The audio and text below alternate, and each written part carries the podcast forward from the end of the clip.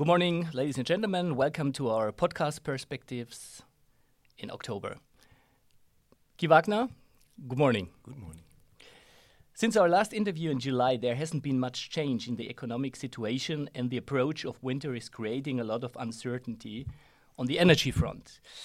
Economies are clearly slowing down. Are we heading for a global recession scenario, Guy? I think what's clear is that the economy continues to weaken. Uh, the uh, people are always obsessed with this recession word. So, uh, but clearly, what, what, one can say is that uh, uh, a lot of factors are, are, are, going in the wrong direction. we see increase in the energy prices. We see increase in inflation. Um, clearly, you have a lot of things weighing on the economy and. I think a lot of uh, signs point towards uh, quite a sharp uh, slowdown in economic growth, yes.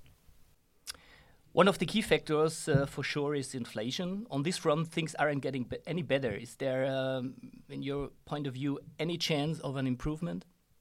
Yeah, I think the official numbers, at, at least starting in the US, uh, will continue to come down. We had uh, inflation a little bit above 9% a few months ago. Now it's, uh, I think, something like 8.1. So the official numbers should continue to improve, at least in the US, given that uh, um, you have the base effect. So uh, uh, inflation is always compared to the same months from the preceding year, so um, that base effect is is, is, is, is starting to um, play a bigger role. And then you have the um, decrease in commodity prices, etc. So official numbers should uh, continue to go down, but the problem is more with what uh, markets are calling core inflation, so inflation X. Um, uh, oil price and, and, and food prices, and there uh, inflation seems to be much more sticky, and uh, uh, there even core inflation has been going up in the U.S., and that's I think the main problem uh, when it comes to inflation and also to the reaction of the um, uh, monetary authorities. Mm.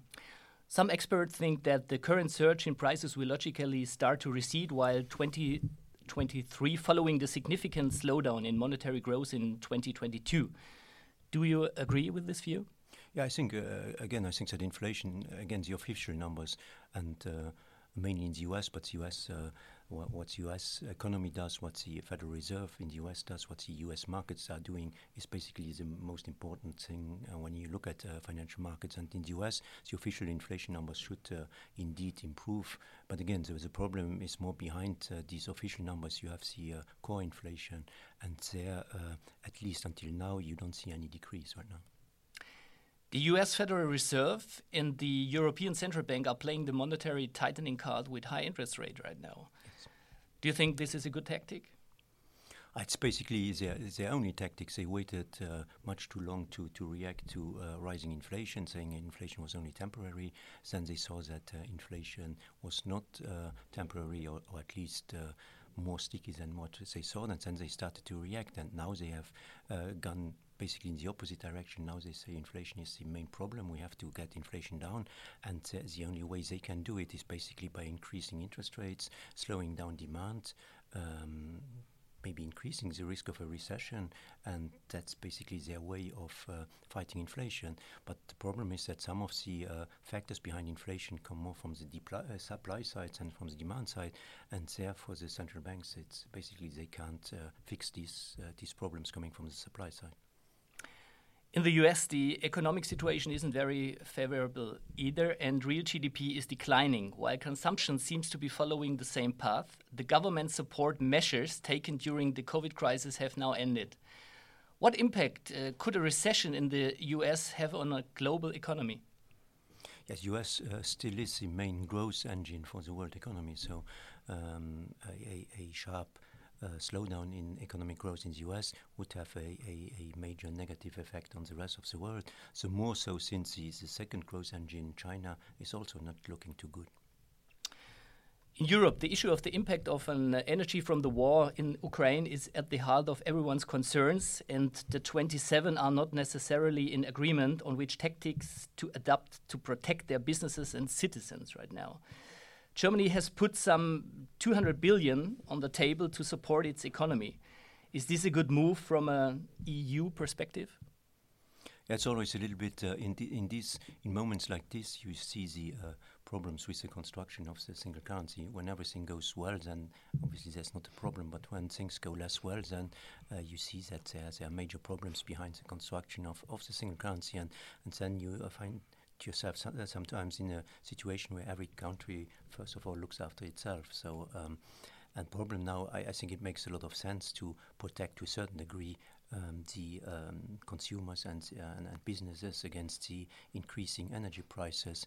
Um, but uh, uh, the problem is that uh, public debt is already extremely high, and so uh, if you, you if you try to to support uh, consumers and businesses, that already that also costs money, and, and so you have these problems that some people some countries are better able to afford these increasing increased spending than others. That's why other countries have a little bit criticized Germany about its own um, stimulus program. Is Europe politically and economically equipped to provide a good, clear, and adequate response to the energy challenge right now? That's a very difficult question to answer to. Uh, um, I, I think, again, I think the, the main problem is that this energy crisis uh, is coming after the pandemic, after the financial crisis, etc. And all these these uh, crises that we had uh, have only added to, to, to the debt levels in all the uh, economies.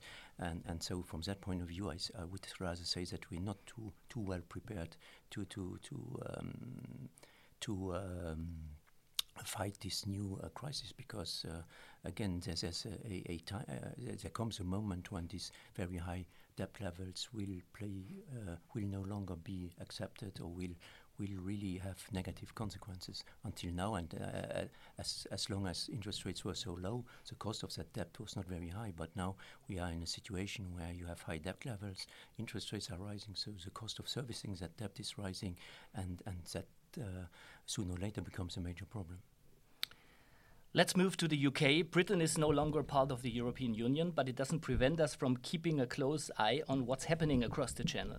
Especially right now in the UK, serious political and indirectly financial crises are a concern. For example, with the new Prime Minister Rishi Sunak. Yeah, but uh, uh, the UK, to a certain degree, what happens in the UK uh, illustrates a little bit what I was just saying. The, the, the risks that uh, sooner or later the authorities will lose their credibility. Uh, in this case, in the in the UK, it was more the political authorities, but uh, it might also be a time when central banks, so the monetary authorities, are losing their credibility, and that's, I think, a, a major risk longer term for for the economies and for the financial markets. Let's have a look to Asia. The Chinese economy is also slowing down while the property market is under pressure. What would be the danger if the Chinese economy suffered a more pronounced collapse? Yeah, as I was saying before, the uh, uh, Chinese economy is the second growth engine for the world economy. So, uh, from that point of view, uh, a, a, a, sharp slowdown in, in, in, Chinese growth is not very good news for the rest of the world. And as you were saying, you have these uh, very big problems in the property sector. You have the COVID policy of the Chinese authorities, which is also not helpful to, to economic growth. And then basically you also have uh, the reality that uh, Chinese economy nowadays is very big. So it's it's not realistic to expect the Chinese economy to continue to grow at five, six, or seven percent per year. I think nowadays three percent would already be a, quite a good uh, number for, for, for Chinese growth. Unsurprisingly, the financial markets have trended downward since the summer. Uh, is this a situation likely to continue? Yeah, I would at least say that the environment for the uh, general environment for the financial markets is not remains not very or remains unfavorable. So, in the sense that uh, interest rates, at least short-term interest rates, uh, uh continue to go up. Um, normally, financial markets prefer lower interest rates and not higher interest rates. And um, for for the uh, equity markets, if uh, we we are entering a major economic slowdown, that will obviously weigh on uh, profits of uh, companies, and that's uh, again that's not very helpful for equity prices. So right now, at least, the environment is not very favorable. Logical consequence: If equity markets are low, is this a good time to go in? Yeah, but uh, I wouldn't say that equity uh, markets are low. So um, when you look at uh, the correction we had this year and you put it into context and you uh, simply compare what the markets are doing this year with their, their movement of the last five years, they still remain uh, quite high. And uh, what's more, uh, valuations remain relatively high. So from that point of view, I don't necessarily think that it's a buying opportunity.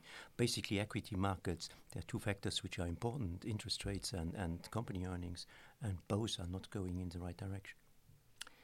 Meanwhile, uh, meanwhile uh, bond yields are uh, rising pretty clear. Is this type of investment back into favor?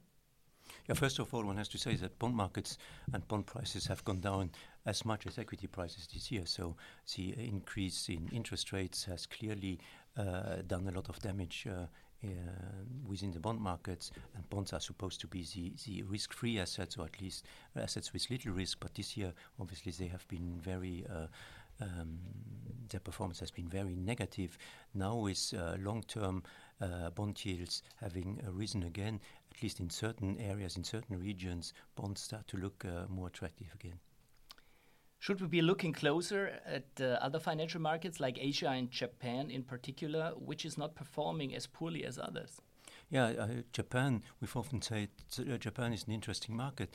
Uh, Japan is also amongst the major equity markets, the one who's performing best this year, at least in local currency. Obviously, the yen is very weak. Uh, but in local currency, it has been one of the best performers. And uh, Japan is an interesting market because you have a structural increase in, in the profitability of the companies, and the valuations are quite low. So, from that point of view, you have an interesting combination.